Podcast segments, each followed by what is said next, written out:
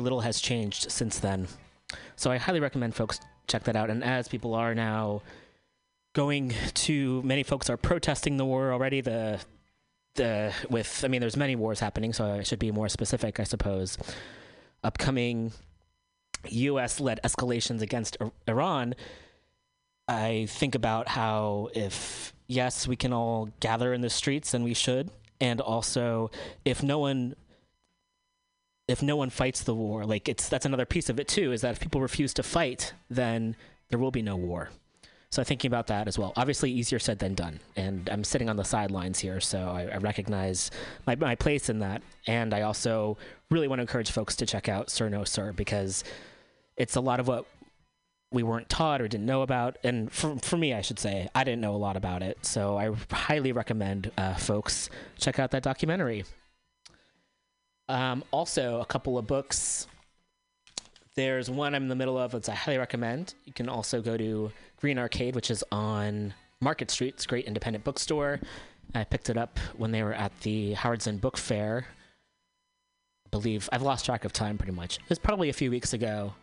And the name of the book is Reclaiming Judaism from Zionism. And that's edited by Carolyn L. Karcher. And just 40 different essays uh, from a variety of folks, and I highly recommend that book. And also, I wanted to recommend an audio. Well, it's a book and an audiobook, so depending on what you have the energy for or where you're at, it's When They Call You a Terrorist by Patrisse Khan-Cullors and Asha Bandele. And it is also available on the Libby app. So if you have a library card, you can download the Libby app and you get free audiobooks. And I highly recommend that book. It's really good.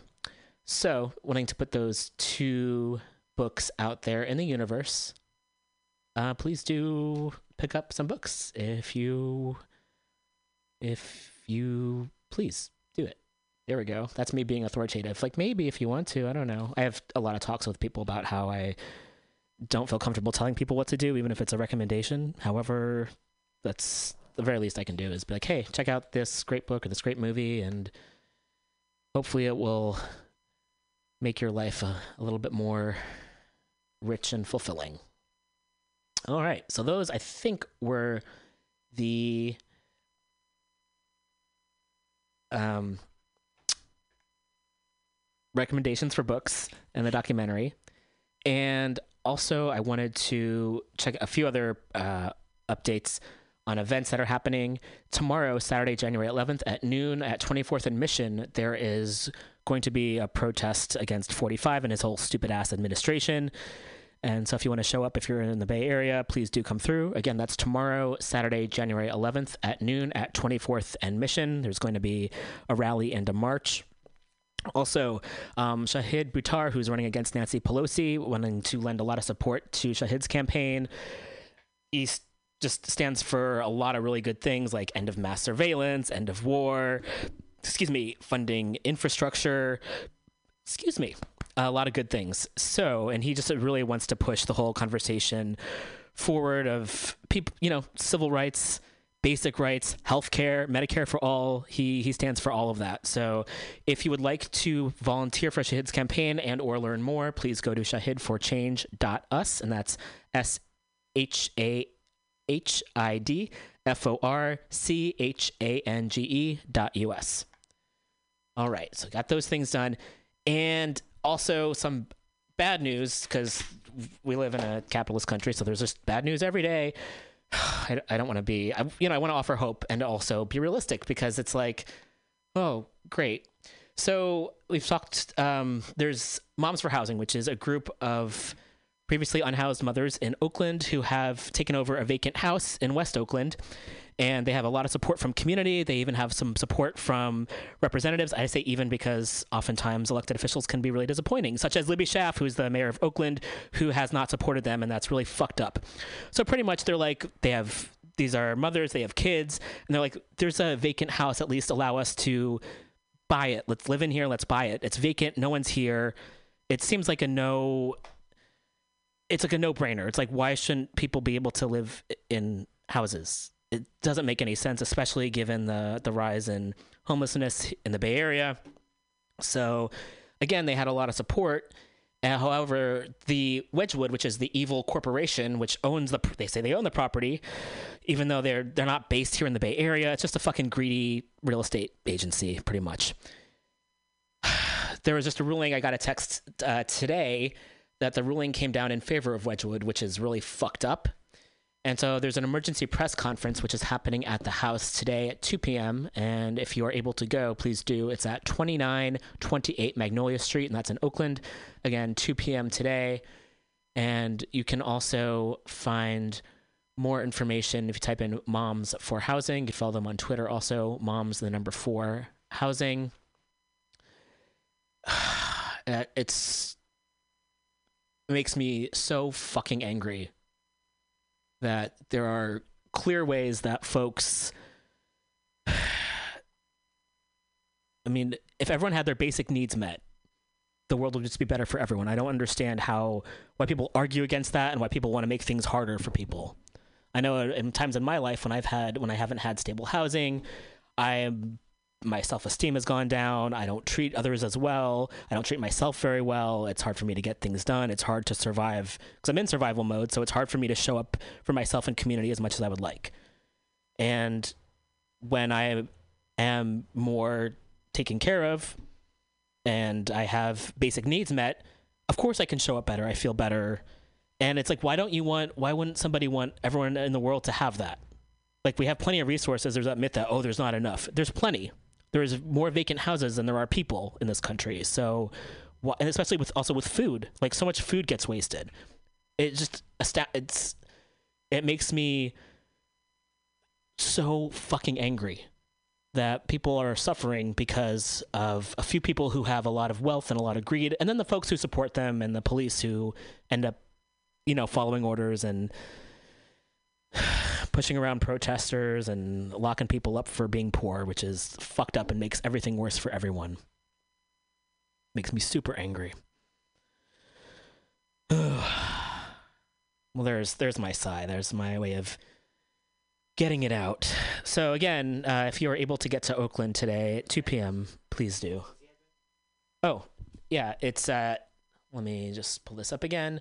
2928 Magnolia Street in Oakland, and their press conference is happening at 2 p.m. today. Yeah. Cool. Yeah. Oh, I'm going to take a, a deep breath and just center myself and also recognize that uh, there are and have been for a long time folks fighting for what's right and can't let the people in positions of power win. okay. I have a few more news stories to get to, and I'm going to see if I can uh, pull them up at the moment here. Folks are still protesting in France. It seems like an ongoing thing. I, I read, I think it was this morning maybe, that lawyers had taken off their robes and were joining in, and a lot of folks, many, many folks are protesting in France. And I'm no, I've I still have a Facebook profile, but they're Facebook's always been kind of evil, but now they're they're super evil. They're just allowing uh, anti-vaccination ads and fascist ads and misinformation. And so I haven't been on there checking things in a while because I don't want to contribute. However, I'm still connected with people on there. So and as an artist, it's difficult to not have that uh, platform to network. So I'm in limbo at the moment. Still my profile up. Haven't checked it in a month, maybe. so I've been getting a lot of news on Twitter, which I know is also has a lot of fucking issues, and they let you know not neo Nazis on there and spew their bullshit and ban people who protest against them. So that's fucked up. However, there are ways that you know at least folks can share news that's happening and ways to access news that one might not get elsewhere. So if you're interested, I end up sharing a lot of information on Twitter. You can follow me at R O M A N R I M E R. And in Santa Cruz, at UC Santa Cruz, folks are on strike. Students are on strike, and they joined in another strike. So I wanted to get to that story, if I might. Let's see here. This was shared by the SRA, which is the Socialist Rifle Association. and They have a Bay Area chapter. Uh, Black Rose Bay Area shared uh, happening now on the UC Santa Cruz campus. Striking graduate student workers and striking AFSCME workers are holding a joint rally outside the administrative building. Hashtag UCSC strike. And they have some video footage there. So sending out lots of love and solidarity to the folks at UC Santa Cruz. And let's see, I believe I had another story up here as well. I will, I tend to f- highlight these and email them to myself throughout the week so I can easily check them out while I'm doing the show here. This might be under my drafts file, so bear with me. Oh, there's a song I might be playing at some point. Uh, Rita Martinson, "Soldier We Love You." So it's that I heard and saw in the in Cerno, Cerno Sir. And what's this? There's another article here that I am pulling up. Oh, yes. Uh, there's a new exhibit in, at the Whitney Museum, and it's you can find the article on them.us. And if you happen to be in New York, it's going to be up for a while. And um, it's a new exhibit at the Whitney Museum. Remembers David Wojnarowicz, Wojnarowicz, and I hope I'm pronouncing that correctly, um, whose work forever changed what it means to be queer in America. I've seen a lot of his work before, and it's awesome. So if you happen to be in New York, I highly recommend uh, folks check that out. All right, we're going to take a bit of a music break, and we'll be back with uh, Annalise in a little bit. So please do stay tuned.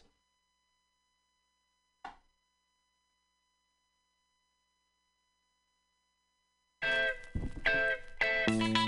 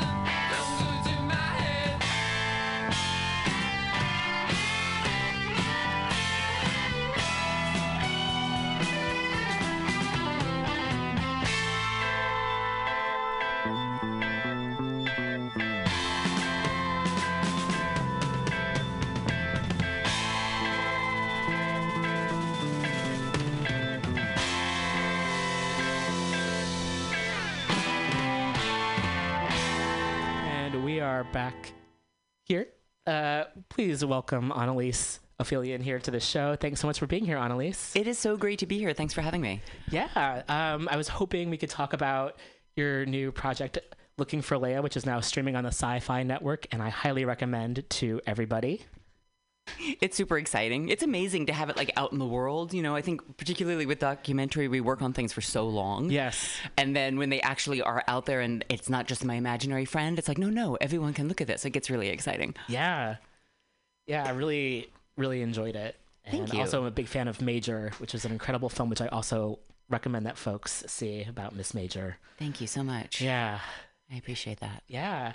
So I have a, I have a lot of questions about it of um, looking for Leia, and one is that it's a se- it's a series that's on Sci-Fi, and I was curious um, when you were filming it originally, did you plan on it being a longer, like one longer piece, and then later on decided it should be shorter vignettes, or what was that process like? Yeah, I did. I did originally conceptualize it as just a feature doc, uh, and the idea was that I was I wanted actually originally to sort of road trip around and talk with women about their fandom. And my thought, um, I sort of conceptualized it when we were uh, just starting to tour Major, actually, was um, and it was while Carrie Fisher was still alive. Was that I'd talk with fans, uh, talk with women in fandom, and then figure out a way of getting a compelling enough reel to like Carrie Fisher's people Oh, that she would then kind of give us an interview and sort of help us wrap things together. Um, and so that was the initial thought. And so Looking for Leia actually was really born as a title out of this idea of a kind of like journey or a quest or a road trip to, Yeah. to learn more about fandom. Uh, and when she passed, it really felt like the project passed along with her. Hmm. Uh, and also 2016, and we're all, I think, feeling it right now as well, right? Was such a dreadful year Yes. on so many levels. Yes. And so it just felt like this horrible kind of, you know, punctuation mark on the end of an already awful, awful year. And my partner, Storm Miguel, uh, co-producer Mm-hmm. Yes. on Major and also filmmaker who I know has been a guest here, Yeah. was the one who was just like, no, it's actually really, this is a great time Mm-hmm. to be doing that project. And like we were, you know, just kind of looking down the pipeline at um, the time to come and realizing that actually a project about joy was going to be really important. Yeah. And tucking into the places where we found happiness was going to be really important. So it started off as this I kind of I'm going to do a sort of ensemble doc piece. This is very much my style, right? Chorus chorus of voices telling us about a Yes. phenomenon. But pretty quickly after starting filming, it became really obvious that um, when you first of all, fandom is just not a singular phenomenon, and then of course, women is in no way a homogenous group, Right. and and so it just became very difficult to think about how to get a singular story to link all of those. Mm-hmm. And I also love the series format. I think it's really audience friendly. Yes, Let's yeah. drop in, take what we want. We don't have to get into the things that aren't as compelling to us. Mm-hmm. Uh, and so, you know, I, I was on the fence up until probably this last year, and then in post, it was just like, no, no, this is going to come together as a series much better. Yeah. And how did you get in touch with the Sci Fi Network? Did they find you? Did you find them? How did that work out? I mean, I found them. I'm definitely a fan. I think when you're like, this is the nice thing about doing fandom projects is Yeah. that we're also, you know, we are creators and we are audience members. So in that final year of post, I was definitely shopping the project around, and we had a lot of really great, strong interest. Um, and you know, I think this is one of the things about distribution is that it's it's not actually a straight up meritocracy. There are so many incredible projects that never get distribution. That is Yes. not because they weren't great projects. Yes. It's because it's a numbers game, and finding that right place, right time is Mm-hmm. just like you know, it's a bit of a lightning striking Yes. Um, and so I approached sci-fi with this like hope that it would fit well there. I love what that network does. Yes, uh, they re sort of organized themselves a, a couple three years back Mm-hmm. as being a really fandom centered, fandom forward. Um, ecosystem really of, of both like the cable channel but also with sci-fi wire who is like we're officially a sci-fi wire presents Okay. um, and I just love the quality of the discourse that was coming from them. Uh, and it took fan, they take fandom seriously. Yes. Yeah. While still having fun with it, and so they were, um, yeah, they were immediately responsive, which was such a great feeling. It's always nice when you make a thing Yes. and you get to connect with, um, with you know companies like Sci-Fi who are like, yeah, we see exactly what you're doing here. Let's let's put this out in the world. yeah. Did you feel like you had creative control over the project? Like, we were you able to have final say as to what went into it? Yeah, I mean, one of the nice things about um, f- shopping finished work is that you're actually the, the work is done. Mm-hmm. Got it. And Okay. so you, it's unlike making a thing for hire, unlike you know, kind Right. of making a thing where you're like I'm directing under a, a production studio. Yes. Um, when you're doing independent doc. You're you know the, the upside is you yeah you have all of the control you call all the shots the downside is every one person is doing the job of 12 film Yes. professionals Yeah. um, but no sci-fi didn't ask for any changes in the format or what we delivered um, they've run it exactly as as i Oh. brought it to them Excellent. Would, did you find, I would imagine that there's so much footage that you and interviews that you did. Like, so much it, what are there any particular stories or pieces that you really wanted to include and just didn't quite have a way to include that Oh, I you mean, wanted just to share? tons, just tons. Yeah. Like really, it's hard to. I it's I ended up talking with over a hundred women on camera. Wow. Um, and also non-binary folks. Mm-hmm. Um, and of that, and it's a 4K footage, so like you know, it's a 25 terabyte hard drive that's almost full. wow. So you know, just a little Wow. insight into like the media management is its own special beast. Yeah. Um, and I transcribed all of those as well because my editing process is kind of like qualitative research, and I like to go through um, hard copy transcripts. Mm-hmm. So it's almost a thousand pages of transcript. Wow. And we Wow. ended up with seven episodes, 12 to 15 minutes each. Yeah. So to say that, like, I could have made this series a dozen different ways with entirely unique content and been in love with it, with all of it is Yeah. an understatement. Yeah. Are there any pieces in particular that come to mind that you wanted to share? I mean, one of the stories that I really love and that we didn't find a space in the final series for, and I'm Yeah. hoping actually we get to find a place somewhere. Yeah. Um, is a woman, uh, Cindy, who retired from the Air Force Uh-huh. after, um, you know, a, a long and storied career as a protocol officer. She went into the Air Force because she actually wanted to be an astronaut after seeing Star Wars in 1977 when she was 11 Oh. years old. She reads this fan letter that she wrote to George Lucas when she was 11 that she still has a copy of. Mm-hmm. Yeah. Um, and she had a Star Wars themed retirement party from the Air Force at um, the Wings Over the Rockies Museum, where they have an X Wing fighter and all kinds of, of greatness. And it's just this way that um, fandom plays these sort of subtle but significant roles in the ways we shape our sense of self, the ways that we're drawn into careers. Yes. Um, it becomes a kind of shared language and uh, and yeah, everything about her story just felt so great, and I, I love her story as well because even though she does have a flawlessly appointed Star Wars bathroom and a screening room at, with like lightsabers on the walls and like all like you know like she's certainly got those things that we recognize as like okay that's a fandom commitment. Yes. I think often stories about fandom are about the like biggest, best, most, and most fandom. I think expresses itself in much more everyday ways. Yes. Um, and they're still extraordinary. Yeah. But in this way that like she and her husband, who I've also then gotten to see on the convention circuit. Yeah. Um, and it's you know it's just really like her husband has this amazing Admiral Raddus cosplay, which is like the Mon Calamari from Rogue One. Uh-huh. It's like a full latex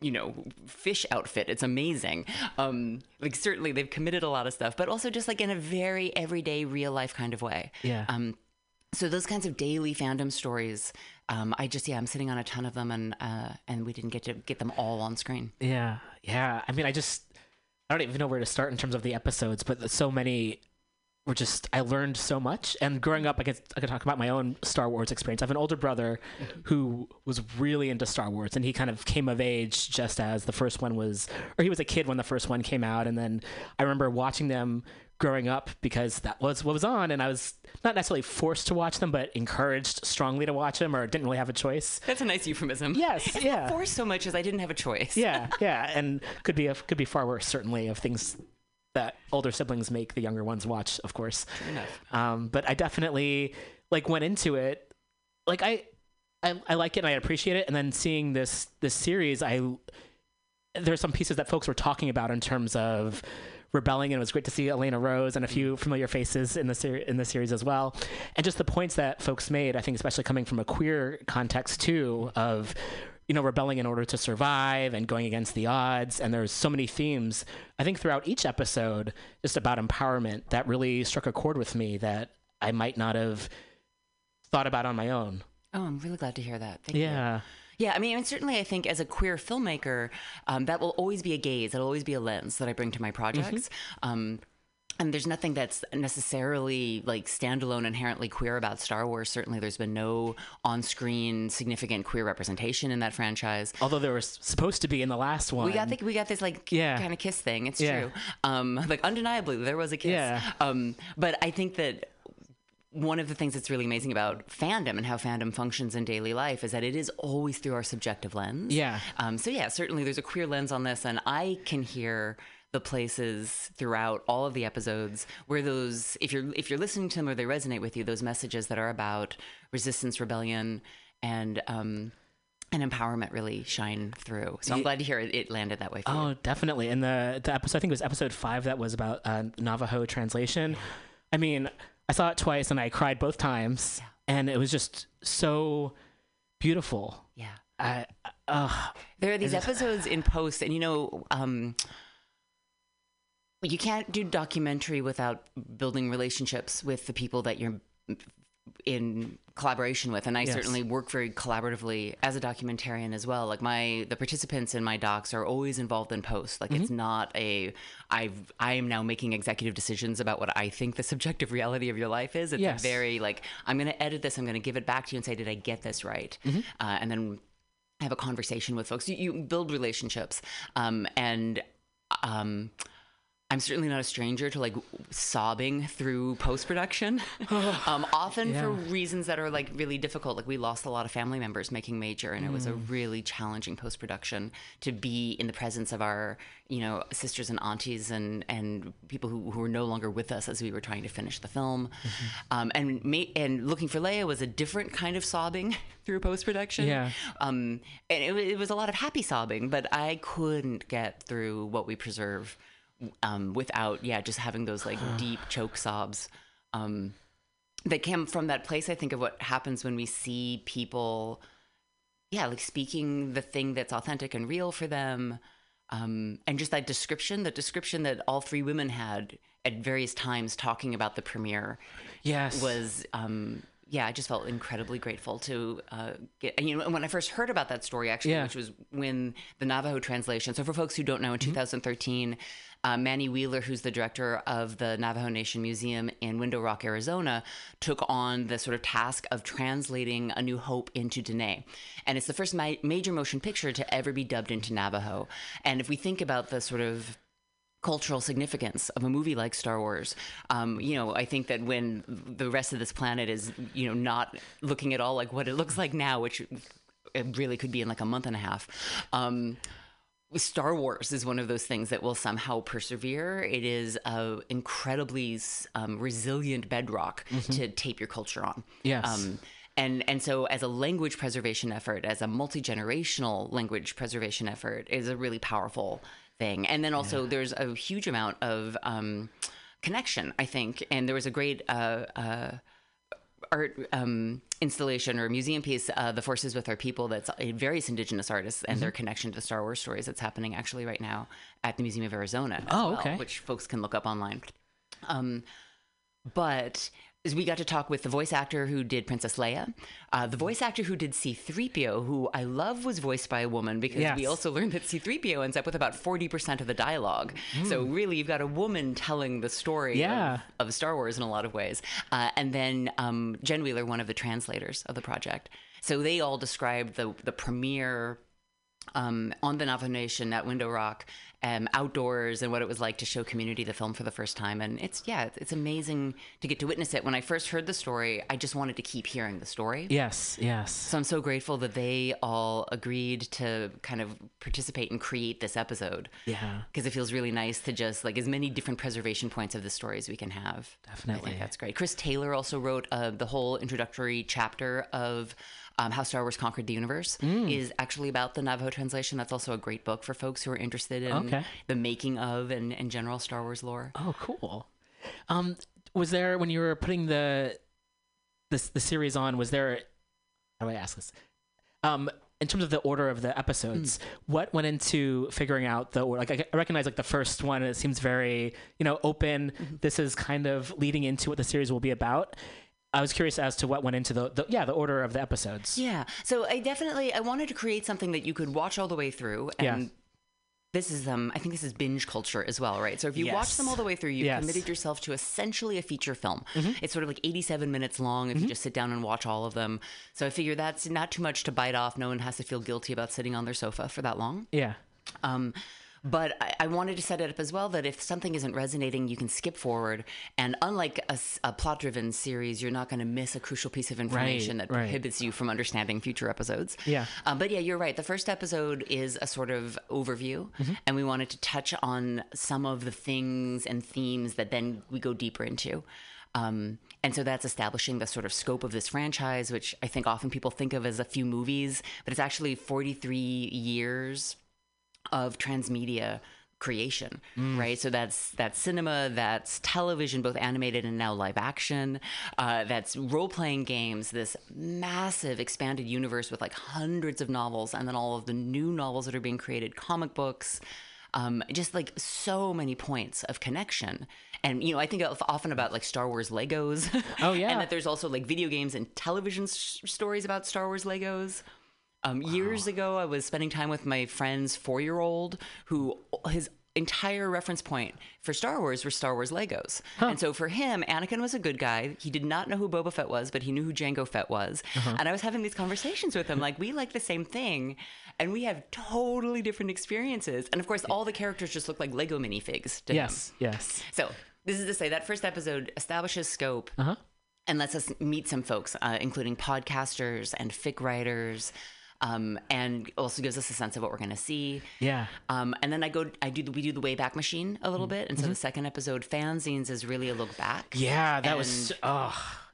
And I think also just that it it hits so many points of what, especially what female fans are still going through in terms of like having to prove themselves as fans and male, you know, male fans giving them quizzes and everything. And there was like a line about how dominant culture is only assumed to be it's only assumed that the the audience is male dominated and how that still is is a case. Yeah, yeah, right. And that way that we just like, you know, often when I first started production on the series, my media requests, this was after The Force Awakens had come out.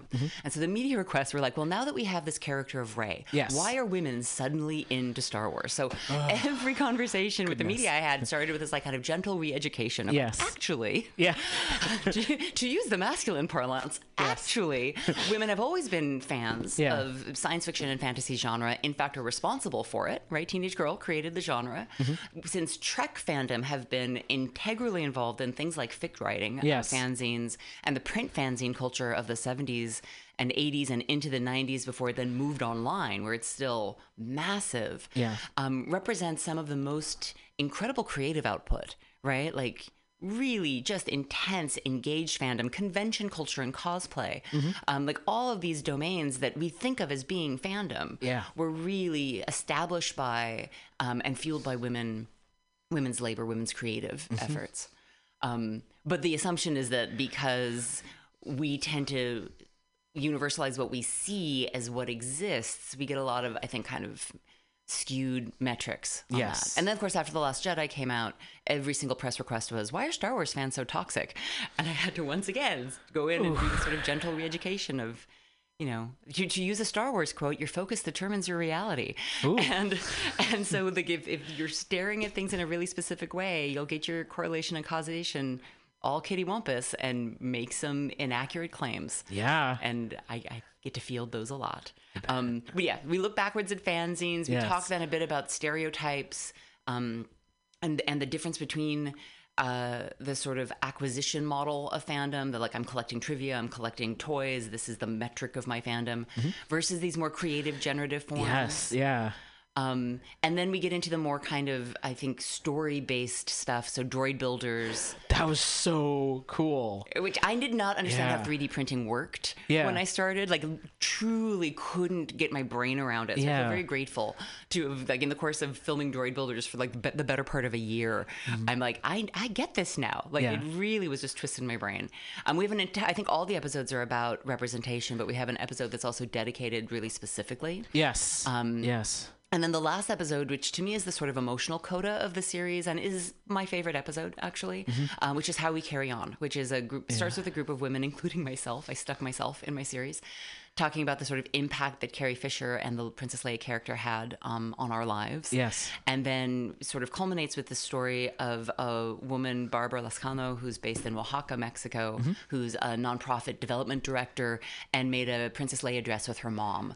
Um, and I love that story again, thinking about the kind of personal stories of fandom and how much they have to tell us about the really empowering, curative, preservative role fandom can play and often does play in our lives. Yeah, yeah. th- There, just the idea of how I wrote it down in, in my notes somewhere, but it was the, the idea of how something you love becomes something bigger than that. Yeah, that's it. That's it. Yeah. That'd be like, you know, we, we, we start with the story that we love. And Tracy Dion, Yes, yes, who's yeah. a fan academic, and I don't think we actually have her on camera saying this, so I will credit her as being the person who I also learned so I learned so much from everybody Mm-hmm. on screen in the process of making this project.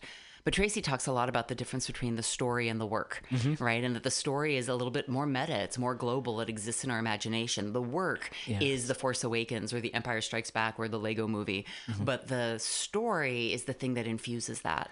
And the story is what we come home with, right? When we leave the theater or when we close the book. Yes. And it's what we then have a kind of alchem- alchemical relationship with, where it interacts with us and then it becomes something unique to us and entirely new. And I, I love that about fandom. And of course, that's not restricted to Star Wars. Yeah. Um, but Star Wars was a very handy assemblage point because there's just so much of it. Yeah, yeah. Would you mind talking a bit about your relationship with Star Wars and or when you got into it? Yeah, sure. So I saw Star Wars when it came out. I'm the age that the original trilogy is my Star Wars. I think we often have this like, what's your Star Wars? And, Yeah, yeah. And I know sometimes that's also used as a sort of um, battering ram. And so I always feel like it's important to be able to acknowledge that like the original trilogy is my entry point. That does not make me a, a better fan than people for whom like The Force Awakens was their entry point. There's a lot of reasons why we have the entry points we do. Um, but yeah, I saw Star Wars came out in the in the 70s when I was like four, five, six years old. And in 1978, 79, it started playing in like the dollar matinees. And I went and saw it like every single week. Like I was obsessed with it. Yeah. Um, and you know, my, I had a younger brother. My younger brother's four and a half year. My br- brother's four and a half years younger than me. We're both Yes. filmmakers. He's the editor on Looking for Leia. Oh, cool. We both very much became, I think, filmmakers because we were raised by American cinema of the Yes. 70s and 80s. And Yeah. we Oh. share, he's a huge horror buff, but we Yeah. really share this like deep affinity for science fiction and fantasy. Um, and so I think in I don't think my parents would have policed my toys, Mm-hmm. but in large part because I was such a good older sister, Yeah. I got to play with a lot of these toys. Yes. and I've like you know lots of photographs of me opening his Star Wars toys at his birthday and Yeah. his Christmas presents, being like, "That's a great tauntaun. I'm going to take that now." Yeah. Um, but yeah, it was like a, it was an integral part of my childhood growing up. Um, and then in 1983. Like a lot of folks, when it ended, I was just like, yeah, no, okay, then Star Wars has ended. Yeah. Um, and I moved into other geekdoms and definitely have like multiple fandoms. Like such Um, as I like I'm a big Trek fan. Yep. I, I'm a big Yeah. Next Generation fan. Yeah, yeah. So I'd say for me, it's like Buffy and, and TNG, mostly media fandom. I wasn't Mm-hmm. ever as much of a book reader um, as I was a television and movie watcher. Yes, yeah. Mm-hmm. Um, love the Alien franchise, and by the franchise, I really mean the first two films, Yeah. Mm-hmm. which is like again work versus story. Um, but yeah, I have a my art team will all tell you about my xenomorph obsession, and they would all placate me by sending me cute little illustrations of xenomorphs when things were tough. Um, yeah, and, and then of course we're in like a gorgeous moment now with everything that's happening new. I feel like all, I can happily just eat, drink, and sleep franchise Yeah. and genre films and be totally taken care of. Um, love comics, love you know, love all of those things. Yeah. Um, was like you know never became like a full fledged Whovian, but Tom Baker is my doctor, and I certainly watched throughout that kind of like his era on the show. Uh-huh. Um, and also described myself very much as a 12 year old boy my whole life. Um, like I went to conventions. Mm-hmm. Yeah. I was always I was sort of adrift in a sea of fanboys. Felt very just kind of personal Mm-hmm. that my fandom was this just kind of quirky idiosyncrasy about my own personality. yeah. And it wasn't until I went to Celebration, which is the Star Wars convention Okay. in Anaheim in 2015 with my brother, Uh-huh. um, that I first actually spent significant periods of time with other women Mm-hmm. who not who like love the same thing and were clearly there of their own volition, right? Like Yes. I even internalized these stereotypes of like, well, if a woman is in this space, then her husband or boyfriend is bringing her here, and being like, oh no, I can throw down Mm-hmm. Yeah. with all of these women geeks. And conventions, of course, are great because you're in line, you're sitting on a floor in a convention hall for like five hours Mm-hmm. at a time, and you build immediate family and start talking with folks. Yeah. So, like, as a psychologist and a documentarian, this is also like a delightful space to be. Oh yeah. And I just started talking with all these women, and I came away from that con being like, oh, Like women actually exist in fandom spaces. I've just not had access to them. Right, Right. right. Which is that same cognitive distortion. Like, oh, Yes. oh, well, they must have just gotten here because I'm just now seeing them. Yeah. Instead of being like, oh, no, they have always been here and I've just figured out where the wellspring is, Yeah. which was amazing. So that's my that's my that's my story. Cool. my, my big fandom story. Yeah, I was mentioning. I mean, the interesting thing of, with, with siblings, and as mentioning before we went on the air, that my the characters I related most to were the droids. For the my, I also grew up on the the first 3 or mm-hmm. depending on how you look at the or, anyway, Original or trilogy. the original thr the original trilogy. And so C three PO and R two D two, I was like into, and I was wondering why that was, and I think maybe it was maybe because they didn't have guns. I don't know if that's a part of it. That it was more this.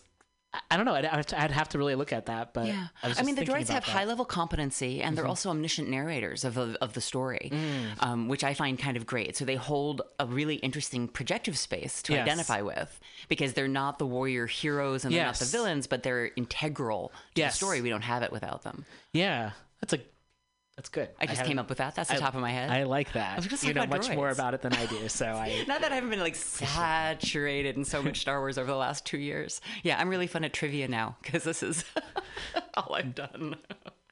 Yeah. What's uh, so what's next for you in terms of? I mean, I know there's. Yeah. What, what's what are you working on now? Yeah, yeah. So, um, well, we get to the nice thing about um, Looking for Leia, which just premiered on the Sci-Fi Mm-hmm. Network and also Sci-Fi Wire and all the places where, like, you know, Sci-Fi does um, media Mm-hmm. uh, on December 21st. So it's a new release and it's just sort of out there in the world. Yeah. Um, and I will be um, doing some conventions and getting to travel around Oh, and cool. like connect with folks around it, which will be really fun. Um, and then as we're doing that, my partner Storm Miguel Flores is working on a documentary about Sean Dorsey Dance. Oh, that's right. Um, yeah. Which is really exciting, and we've been we actually were filming a bit on that this last year. Oh, cool. Um, because you know, independent documentarians, we've only always got at least three balls in the air. Yes. Uh, and and so I the, I think that the plan for this year also is to just be kind of tucked into production on that. It's a really um, beautiful, more longitudinal process or Mm-hmm. project um, as we're kind of like following the creation of uh, Sean's newest piece. yes. Uh, and so that's that's the thing that we're working on. That's the kind of big full project. Very cool. I'm very much looking forward to that. Yeah, we are too. I have such a, an appreciation for documentarians. Like, I mean, I've always been a film buff, and the older I get, the more I appreciate just the time and energy that goes into it. Like, I, the countless hours, the dedication, and then to come up, come out with a, a piece that just is so informative and can resonate with so many people. And it's so also they're so educational, especially given the world that we live in, where there's so much false information being put mm. forward, especially by corporate and mainstream media, and even a mm. lot of feature films that are very either you know pro-military and and or exclusionary in terms of representation and who gets to tell the story and the stories that they do tell. Absolutely. And I think documentaries are they're so powerful in how and they also just can reach so many people. So I have an undying admiration for for folks who do that work. Thank you. That's great to hear. I mean, that's certainly those you've described all the reasons why I think documentarians do this kind of work, why we do the work we do. Yeah. Like deep breath, deep, Deep breath. cleansing breath. I Yeah, deep cleansing breath. Yeah, Yeah. You. Feel on a tank. Yeah. Are you in, in touch with, are you still in touch with many of the folks that you worked with Yeah. on the film? Yeah, absolutely. I mean, again, one of the things that's great about I think documentary work um, is that you do build relationships. Like it's very much about transfer of trust. People are giving you their stories, Yes. right? Um, and and I feel like you know we talk about the things that are great about documentary. Yeah. I think one of the things that's not so great about documentary is that like so many things in this world, at its heart, it it can be a really inherently colonial process. Right, in which people with more resources and more access go Right. into communities generally with less resource or less access. Yes. And then sort of record or take stories, which are natural resources. Yes, Right? Like yes. it's strip mining the natural resources from a community, removing them from that community, processing them outside of that community, Mm-hmm. Yeah. and then distributing them within groups that have different kinds of, um, like more power, more access. Yeah. Uh, and I think we see that over and over. I think like if you look at you know the we're, we're coming up on Sundance season, and I always think about who the subjects of Sundance Mm-hmm. documentaries are versus who those audiences look like. Right. Right. So uh, one of the reasons why I make documentary is because I think it is one of the most direct ways for marginalized folks in particular to have direct control over their narrative because we are without the varnish of fiction sharing stories. Yes. uh, nonfiction stories have as much to tell us in terms of um, you know allegory and universality and all of the things as fiction does um, but that, that's a different you have to really be purposeful with that process. And so for me the way that process is purposeful is collaboration. Yes. uh, and making and i know there are some i think it's decreased. I think more folks work like this actually. But there's often documentarians that just look at me with like horror in their eyes. Like you can't let the subjects look at themselves. You can't give anybody like you know control over the edit. Like you have to do that because they will somehow introduce bias into it as if somehow my creative lens is not in and of itself inherently biased Right. um, and I, yeah, I just can't imagine working that way. Um, so I'm, I'm so grateful for the review process um, and for the collaboration that happens in the review process. And it's always a, it's a great process. Like it's, I can't imagine not doing it. But you build relationships doing that process because it means by the time I've got final cut, I've also had some really great conversations with folks about, you know, okay, this is what you told me. This is how I took our hour long conversation and got it down to like three and a half minutes on screen. Oh yeah. Knowing that it does not summate your experience, does it get the part right? Does it fit in the context? Um, yeah, and it's it's it's a it's a gift. It's an incredible gift that people give you when they not just share their stories with you, but then collaborate with you to make sure those stories are are making it to screen in a way that feels authentic. Yeah. And I think that was that was a piece of Major, Yeah. which was just showed so much like history that I think a lot of us queer folks, trans folks don't necessarily have access to or didn't didn't really learn about. Absolutely. Well, and those are our teachers, right? I Yes, mean, like yes. majored, but majored like that. Working on that film was like it absolutely took me to school. Mm-hmm. Uh, and on major, you know, we interviewed. I think it's 20, 20 f- folks, twenty one community members are on screen in addition to Miss Major. Yes. as we sort of like follow her through different portions of of kind of her like life and and just the way she operates in the world, which is you know stunning and amazing. Um, but we also worked with the community advisory board because, um, like, I'm a white cis queer woman uh, and was working well outside of my lane in making that film. Um, you know, Storm is Latinx and trans and is still not a black trans woman, right? Like, not not qualified is the word I'm going to use. Like, neither of us are qualified to to helm that story Yes. without significant leadership from the communities we're making it about. Right. Um, and Major invited us, invited me to that project, which I think I maybe said yes to without quite appreciating the responsibility that comes along with that yes. Yeah. Yeah. Um, and so we had a community advisory board in addition to participant review process that was there watching various cuts of the film and giving us feedback on accountability um, and making sure and community accountability and making sure that we were really like yeah bringing bringing that leadership in at levels where it could be making substantive story yeah. changes as well. And that whole process again was like a gift. And it's the way I wish that more media got made. And, you know, of course, these are paid folks. Like, it's not just like you invite folks to the table, but you pay folks Yes. to come to the table because they are bringing really significant skills and knowledge. Yeah. Um, and yeah, I'm just, yeah, I'm grateful. I've done that project, that process on everything I've ever worked on. And it has always left me with a, just a sense of like, ah, I'd be so stressed out if that if that was not a, a part of it. And it's just a it's a reminder that collaboration makes everything better. like the more voices you have, the more information, the more knowledge. Especially putting pieces together, like with with film. I've That's done some separate, but I've done like background and extra work on film and TV. I've seen you. I've seen you on camera. it's, it's a whole other it's a whole other thing and one thing that regardless of what is being made is that re- re- every time i'm on set i'm reminded of between the crew and the cast and the, the catering and the the clothing and makeup and like the production team how many people together working can make something really incredible and how it's just a reminder that it can take so many people to make something beautiful and the more people you have involved Yeah.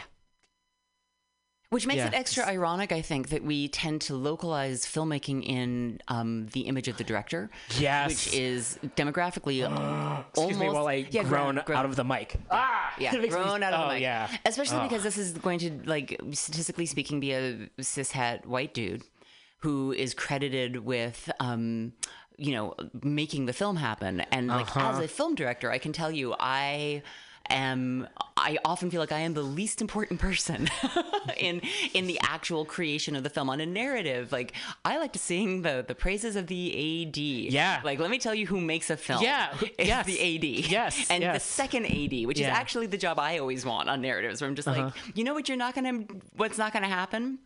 Like talking to actors is great, but if you don't have a call sheet, nothing's getting done. Right. If you don't have transportation, nothing's Yes. getting done. You Yeah. don't have like someone looking out for this health, health, safety, and well-being of every person on that set. Nothing's getting done. Yeah. Um, and and so I do think that by creating this idol worship of the central director as auteur, Yeah. we absolutely dismiss the sheer number of people that are required to make a film happen. The way in which the majority of those jobs are union jobs. Yep. They're, they're like very much working class jobs. Yes. Um, that where you see all of your representation in a crew is going to be below the line. Mm-hmm. Um, although I will still say, as a camera operator, that like and Electric and folks who run cameras, this is still very much a boys' club. Yes, it is. Very hard. Yes, it to Yeah. When I work with like you know, I don't work with many cis men at all on crew.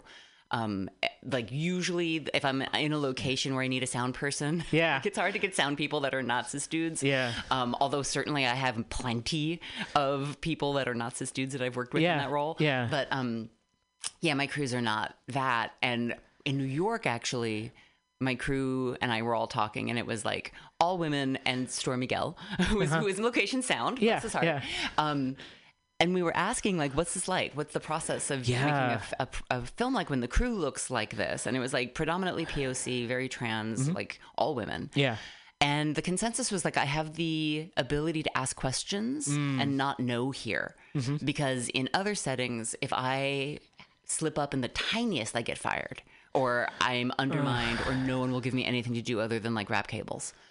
Because there's such a sort of distrust and, and the sense of like you're not valid to be here. Mm-hmm. Um, so yeah, so the, when we when we locate filmmaking as being a director's medium exclusively, I think we really lose what it takes. And then for folks like documentarians, Yes. this has real implications for budgeting because Yes. of course you do need scads of people to get a film made, Right. And you need to pay those scads of people. Like, Yeah. I'm someone who pays the folks on my crew. Yes. Um, I, you don't ask people to work for free. It just doesn't work. And when you're, I mean, like, I, I know there's lots of folks who do, and I think it's really shoddy. And so when you're employing that many people, Yeah. um, which is going to become even more of an issue for independent, non-union filmmakers now that AB5 is passed in California, Mm-hmm. right? Um, because independent contractors have been incredibly limited. Yeah. Um, when you look at film funding and film funding's like, yeah, we'll give you five thousand dollars to make your thing, and then you're going to spend like you know three months of your life reporting on it. um, that money's not enough to actually get things No. made, and we don't have the infrastructure. But the myth of like it just takes one person with a good idea to make a film, I think keeps people locked in those ideas. Yeah, and when you mentioned the the demographics of the crew, that reminded me of the episode of this in the series about the going to the conventions and having people feel like they seeing feeling like they are represented or seeing other folks who look like them, and how visibility can really be everything, Yeah. and feeling like one belongs in a place. It's it though. And you know, when I was growing up, I adored making of documentaries. Like it still might be my favorite genre. Like f- documentaries about the process of making a film Yeah. are my favorite. Oh yeah, But definitely as a kid, and we internalize this all the time, right? Without really thinking of it. Mm-hmm. Um, when I watched um, Empire of Dreams, when I watched all of those documentaries about the making of like the Star Wars films, for instance, I never saw anyone who looked like me. Mm-hmm. Um, and that's only going to be compounded for like folks of color, for trans folks, Mm-hmm. right? There's definitely no women on any of those sets, particularly in leadership roles. If I Mm-hmm. am going to see someone, it's going to be somebody who's like scooting across in the background, bringing someone a like you know drink or a towel, yeah. and you internalize those messages. Like, what am I allowed to be? right. And if and so I do think representation isn't just like inspiration. I think it's fundamentally permission to exist. yes, Because if we don't see ourselves there, we can't imagine ourselves existing in that world. Yeah, or showing up as our full selves. Like Absolutely. on set, oftentimes, I'm. And again, the whole thing of like who's queer or trans, like not everyone is visibly queer and trans. Like folks might meet meet me and not know I'm trans unless I have like a water bottle with a trans sticker on it, or I introduce myself and it's the second thing I say. Right. However, I can look around and like if I don't see, oftentimes I don't see other queer or trans people on set. So there's this very, I don't- I don't know where I'm going with this exactly, but it's just uh, if I do, there are have been times I have been on set and I've gravitated towards other folks who are, and how much more comfortable I've noticed I feel when that's the case. Well, and that's very much queer and trans. Like that's our that's I think our cultural heritage is that it's we are communities based on seeking each other out in secret and clocking each other and finding like secret codes Yes. and like signals and ways that we could find each other to stay safe. Yes, yes, Um, and like that often that safety is like capital S safety, like we're trying to keep ourselves from being killed. Um, but that often it's safety in terms of just like, can I show up here? Do I have to be hyper vigilant or can I relax a bit? right, right. Um, yeah, and film sets are absolutely places like that, and and visible queerness um, is yeah one set of problems, and uh, and also associated like easier to find each other out. Yeah. Um, but I think that yeah, the things that are harder to show up and recognize are a different set of problems. Yeah. Definitely. Yeah, yeah, I feel that. Oh, Yeah. I know, deep breath. We're having like some therapy here. I like it. Like Oh. deep breaths, like Yeah. deep thoughts. Yeah, I, I tend to take a lot of deep breaths here on this show. I like it. So yeah. Um, let's see. Are there other questions I have?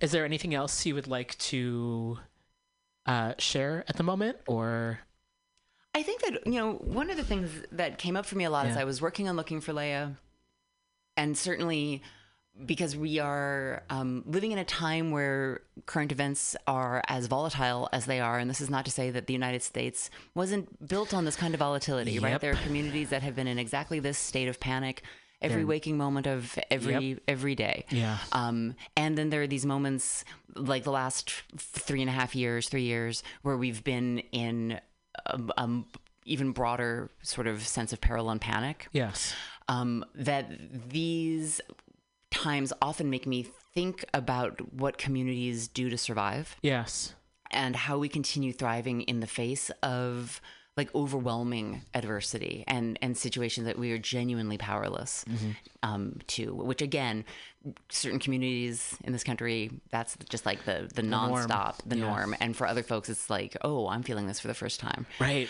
right. And I think that for all of those points, um, one of the answers for me is often tapping into the power of storytelling, the power of sharing a collective love of a thing, Mm-hmm. um, and the ways in which escapism and frivolity can be deeply therapeutic and Mm-hmm. Yes. don't cancel out right. the ways in which we maintain engagement with the stuff that is real. Um, and, and so like I know for myself, the closest period to this in my life um, that I can think of the same embodiment of peril and panic Yeah. that I'm having right now is the um, is like the period between 1989 and 1993 um, when I was in the Women's Caucus of ACT UP, and there was this just sense of um, yeah, like this this like genuine sense of peril with the speed with which commu- community members were dying in a um, really violent and terrible way, and the panic um, that came up around that, and also the ways in which we fought so hard, and the ways we needed a break because the burnout was really real. Yes, yes. Um, and I also think about the role that like Star Trek: The Next Generation played in my life during Oh, that yeah, period, and yeah. how even and like this is a thing I would watch with like you know my roommates who were also like in ACT UP and Queer Nation. We were Mm-hmm. all out there just kind of like laying our bodies down, you know, on the pavement, yeah, but really seeking out those areas where we'd come together also and then just geek out over a thing. yeah, And that geek space was curative, and it gave us space to breathe and a reminder of what we're fighting for. yeah, And so I think sometimes we think about geekdom as being frivolous or silly. And my hope in these stories is that it shows us the ways that connection to joy and attachment to um, the messages of story Yeah. and then the creativity that we bring ourselves um, to it with are actually really necessary. They're as necessary as direct action. They're as necessary as like you know even the the really baseline stuff like voting, um, but that they're also an int- intrinsic part of the way that we not just survive but thrive Yeah. in this world. yeah. It's a way folks find each other, and then also one can sometimes tell more with fiction than with uh, nonfiction, and express more. I think, and so and Yeah. perhaps reach more people with more universal messages. Yeah, that's it. It's a, it's a it's a shared language, and it's also this kind of like opportunity, I think. Uh, and so, look, I'm really grateful that um, we found our home on Syfy because Yeah. I think that's also like a space that really does appreciate um, the the value of storytelling Yes. and the value of fandom. Um, and that I know is one of the things that's going to carry me through this next year as we also all continue to like dig in and fight and do the things we need to, to get our ourselves and our neighbors and our loved ones free. Yeah. It's a, a, beautiful note to end on. Is there anything else you'd like to promote or share before we wrap up? Well, certainly, like folks should check yeah. out Looking for Leia. Yeah. Now that I feel like we've talked about it, yes, like, give yourself, course, you yes. know, give yourself 86 minutes of geeky time to sit yes. down and listen to some folks. Um, you can find it on Syfy.com, uh, Syfy Wire, their YouTube channel. If you are a cable subscriber, which, like for instance, I am not, mm-hmm. but you can go to um, Syfy VOD. It's just all over the place. Um, Syfy.com/slash Looking for Leia is where you find it, and also folks who want to connect with us on social can do so. We're at yes. Looking for Leia on Twitter, at Looking for Leia series on Instagram. We're on Facebook. Um, reach out with your feelings. It's always lovely to be able to connect with folks. Yes. And where can folks um, find Major, the film? Uh, the Major film can be found both on Amazon Prime and on Vimeo. Okay. You can go to missmajorfilm.com mm-hmm. for all of those links. Um, of particular interest to us is the folks at universities and schools that want to be able to share it. You know, Miss Major taught us, and now she's teaching tons of students around the globe by being presented in classrooms. And so if you or someone that you know is university affiliated and you want to bring major to your library, go to the website missmajorfilm.com um, and click on education and get your school to bring her so that she yes. is like essentially teaching all of us um, in as many of those settings as possible excellent Cool. And she's in Arkansas now. Yes. She's in Arkansas. Yeah. Um, she is uh, has started a nonprofit called House of GG's, mm-hmm. which. Um, Miss Major is on Twitter. I am Miss Major. Mm-hmm. Is that it? I think it's I am Miss Major. Yeah. Um, and House of GG's is linked yeah. to her through there. They are okay. an exquisite retreat, mm-hmm. um, leadership and retreat building organization for trans women of color throughout the regional Southeast. Mm-hmm. Um, and what she's doing there is amazing. And if folks find themselves with like extra support they want to put in a direction, that's a really yes. good place to do it. Yes. Excellent. Well, thanks so much for being here. Thank you so much for having me and letting me geek out yeah, with you. I appreciate that. Absolutely. We'll take a bit of a music break and then we'll be back with the rest of the show in a bit. Stay tuned.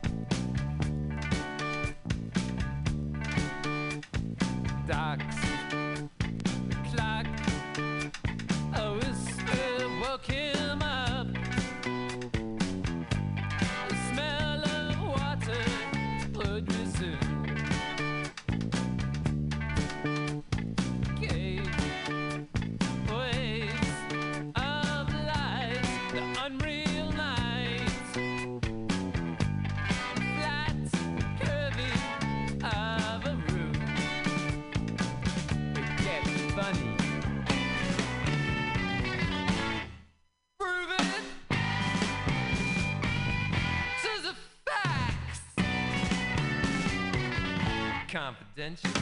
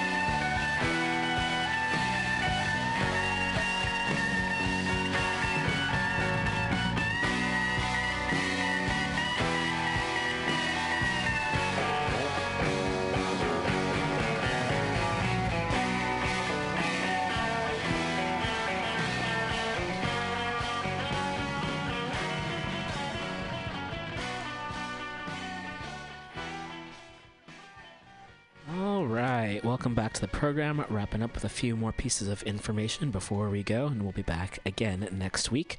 Uh, the show is on every Friday from noon to 2.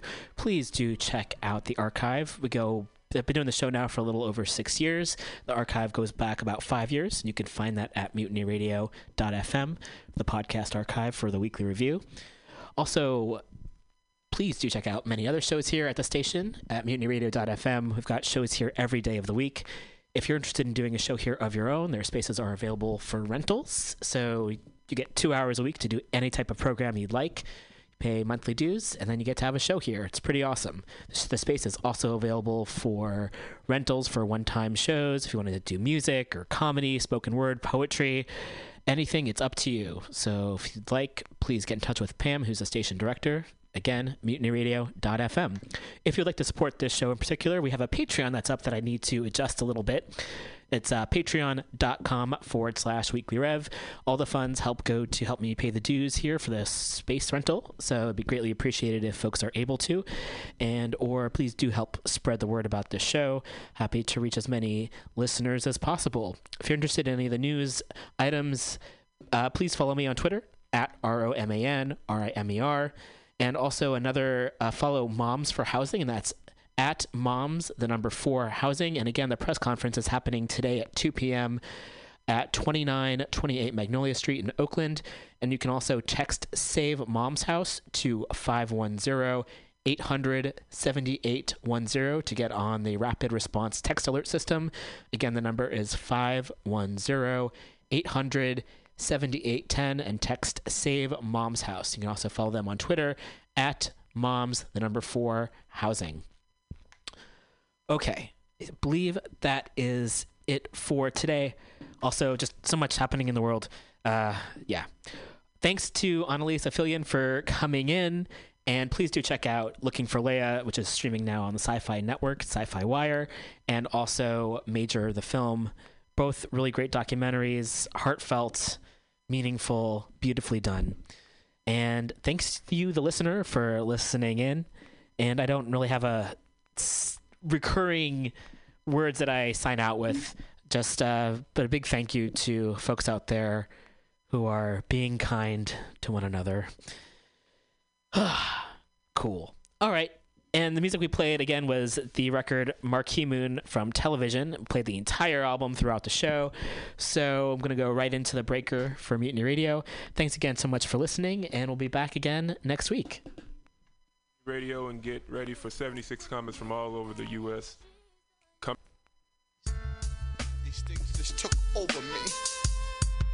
Just took over my whole body. It's your boy CFO here, here to let you know that the f-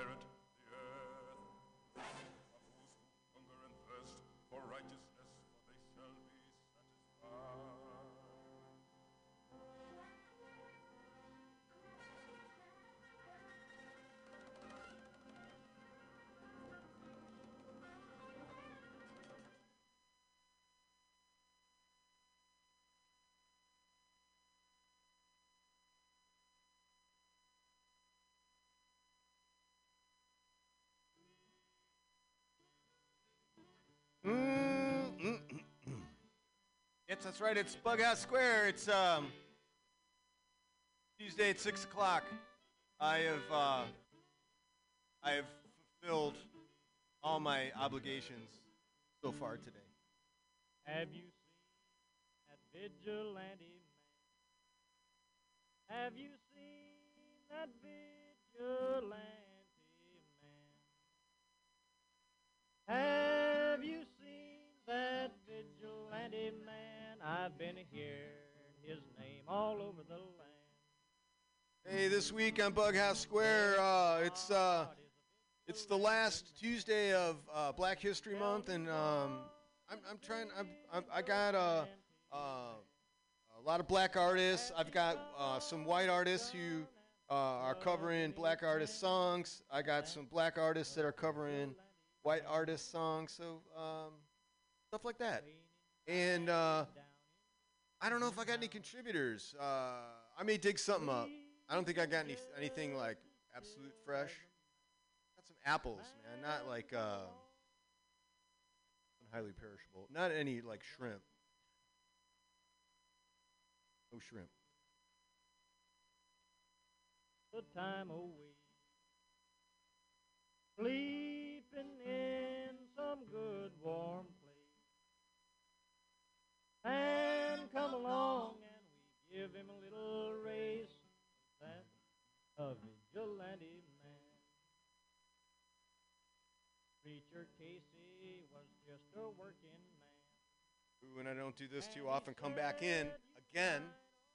But we've got first week of March is Comedy Fest. So if you live in town, come and check it out. There are tickets available. Free. I know it's like I don't know. It's like, but roll the dice, man. Just get get one of them. Pick one. I don't know who any of these people are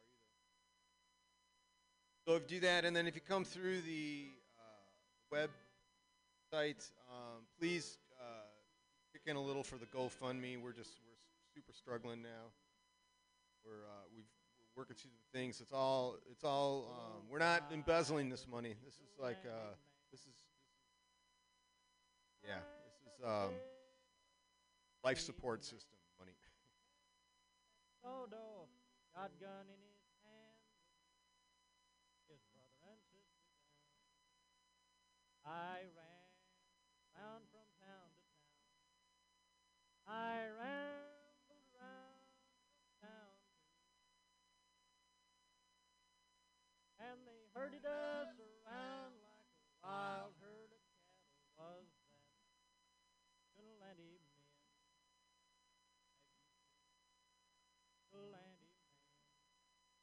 Have you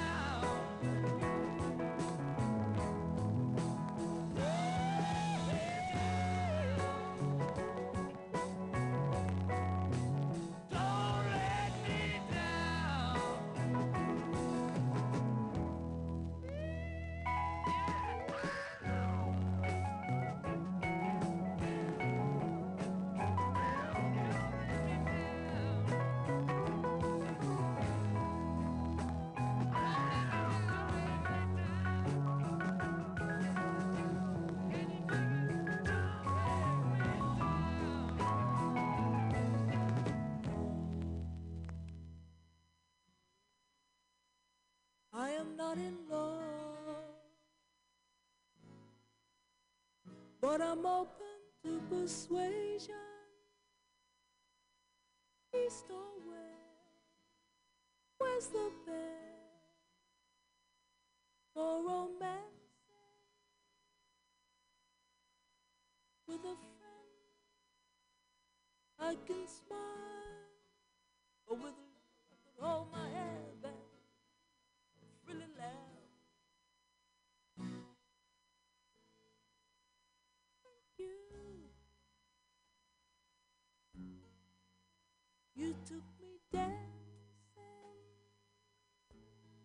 Across the floor, cheek to cheek, but with a love really move.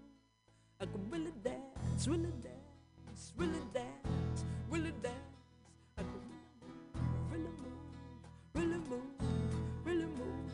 Now if I can feel the sun my eyes and the rain on my face, why can't I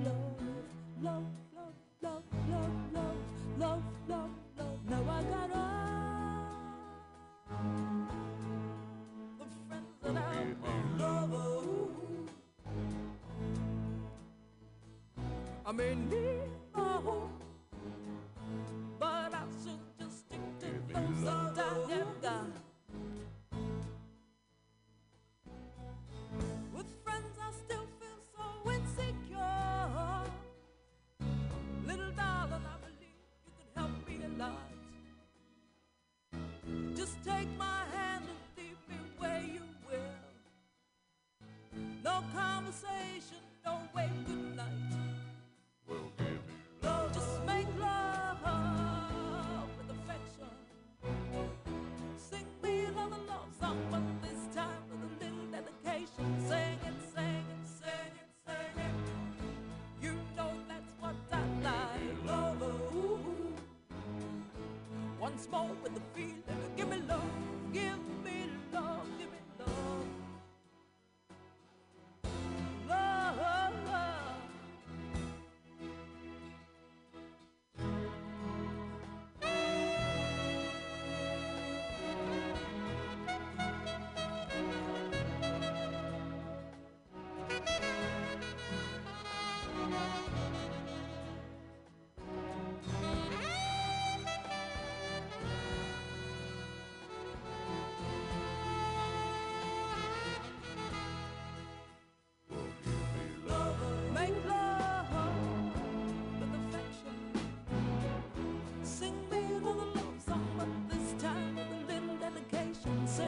Sing it, sing it, sing it. You know that's what I like. Love, ooh. Once more with a feeling. Sing me another love song, but this time with a little dedication. Sing it, sing it, sing it, sing it. You know that's what I like. Love, ooh, with affection, ooh,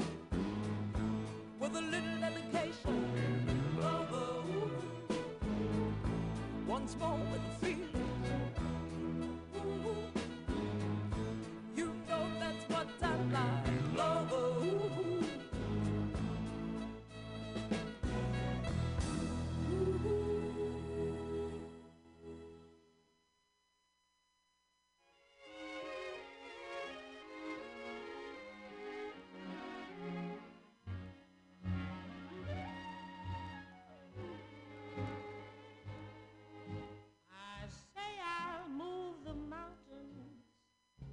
And I'll move the mountains if he wants them out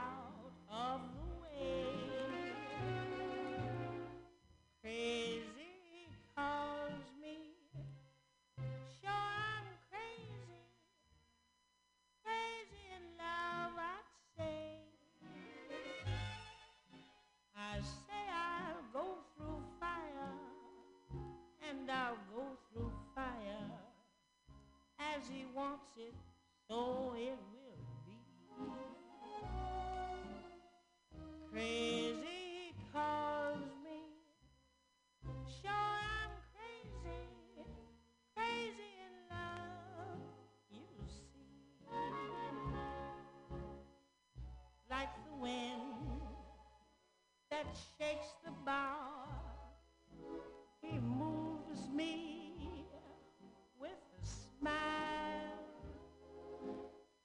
difficult.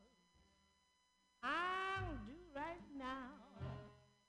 The impossible will take a little.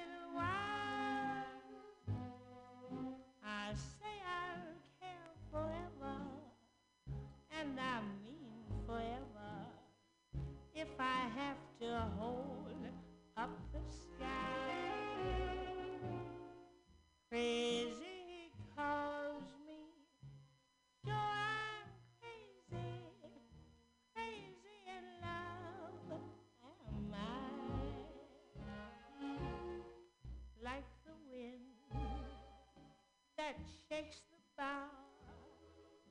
He moves me with a smile.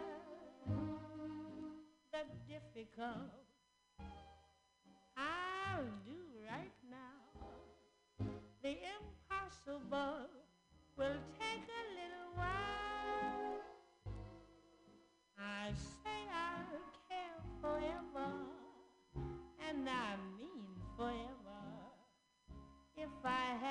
the whole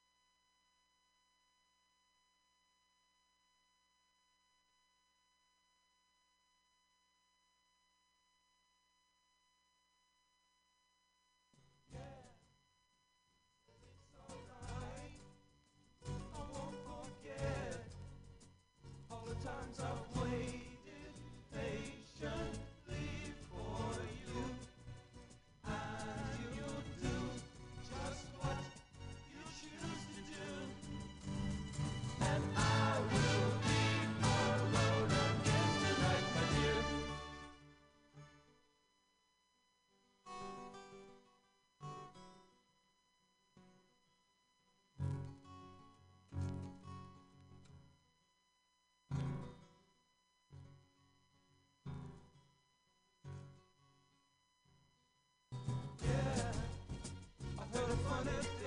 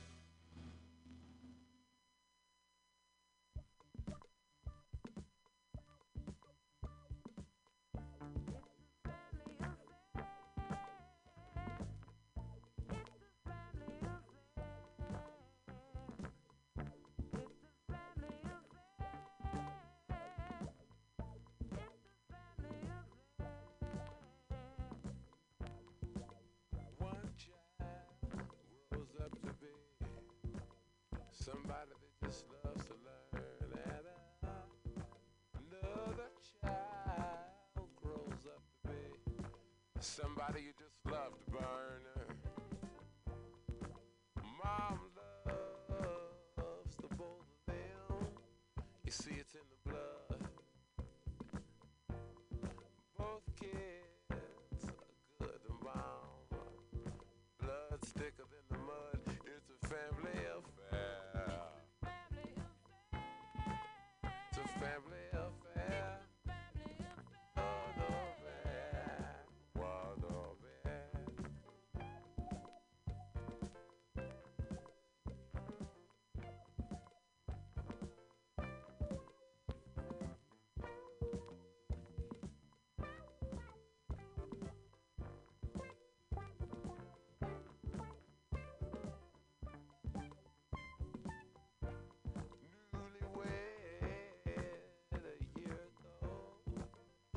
just still checking.